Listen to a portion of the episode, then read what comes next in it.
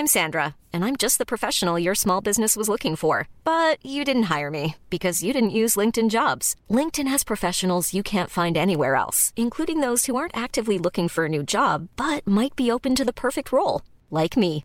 In a given month, over 70% of LinkedIn users don't visit other leading job sites. So if you're not looking on LinkedIn, you'll miss out on great candidates, like Sandra. Start hiring professionals like a professional. Post your free job on linkedin.com/people today.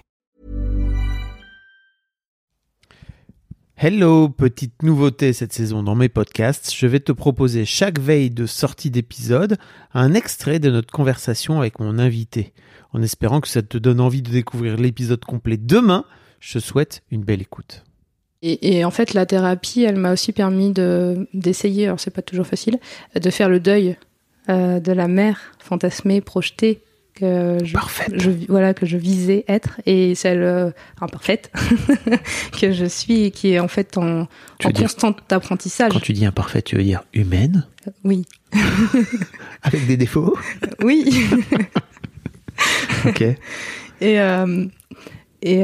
ça, c'est le plus gros travail, je pense, travail de lâcher prise en fait, et d'acceptation de quoi, de la personne qu'on est, du parent qu'on est, et du fait aussi que l'enfant a besoin qu'on fasse des erreurs en tant que parent pour se construire. Oh là là, c'est vraiment besoin que tu m'en parles, hein, parce que pour moi, je croyais vraiment qu'il fallait qu'on soit des parents parfaits afin que nos enfants deviennent des enfants parfaits. Voilà, c'est ça. Et non.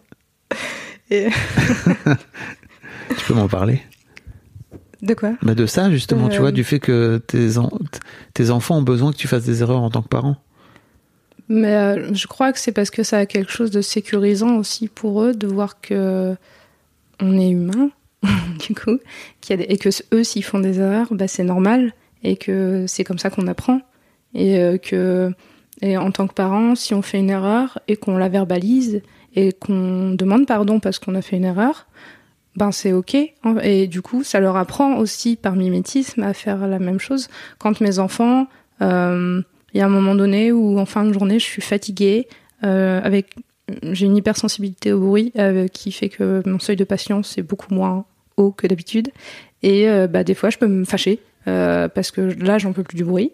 Et je me rends compte après coup que c'est pas leur faute, en fait, c'est de mon fait, et que eux, ils ont juste fait leur rôle d'enfant qui joue en fin de journée, qui décharge après une journée d'école et de nounou où ils sont rentrés à la maison. Et si je me suis fâchée trop fort et que je vois que ça les a heurtés, je vais vers eux et je leur explique que maman, elle était fatiguée et que elle supportait, et qu'elle aurait pas dû crier si fort. Après, tu t'excuses ? Oui, je leur demande pardon. Comment ça ? Ouais. C'est possible en tant que parent. Non mais c'est cool. Des fois, il y a mon fils qui me dit « Non maman, je veux pas. Tu m'as fait trop de peine. Je suis trop triste. Je m'en vais. » Et il change de pièce. Et il me snob. Classe. Voilà. Excellente remise à... Titouan, je t'aime, tu sais. Excellente remise à sa place de la daronne. Total. Ça arrivait un soir comme ça, il m'a snobbé tout le repas, on était tous les deux. Puis il regardait un livre en mangeant, on n'aura rien à foutre de sa mère. Puis à la fin quand même, il est venu sur... je me suis dit, au moins il... 5 piges, c'est ça ? Pas encore, bientôt, ouais. Ouais, mais t'es bien barré. Vivement l'adolescence.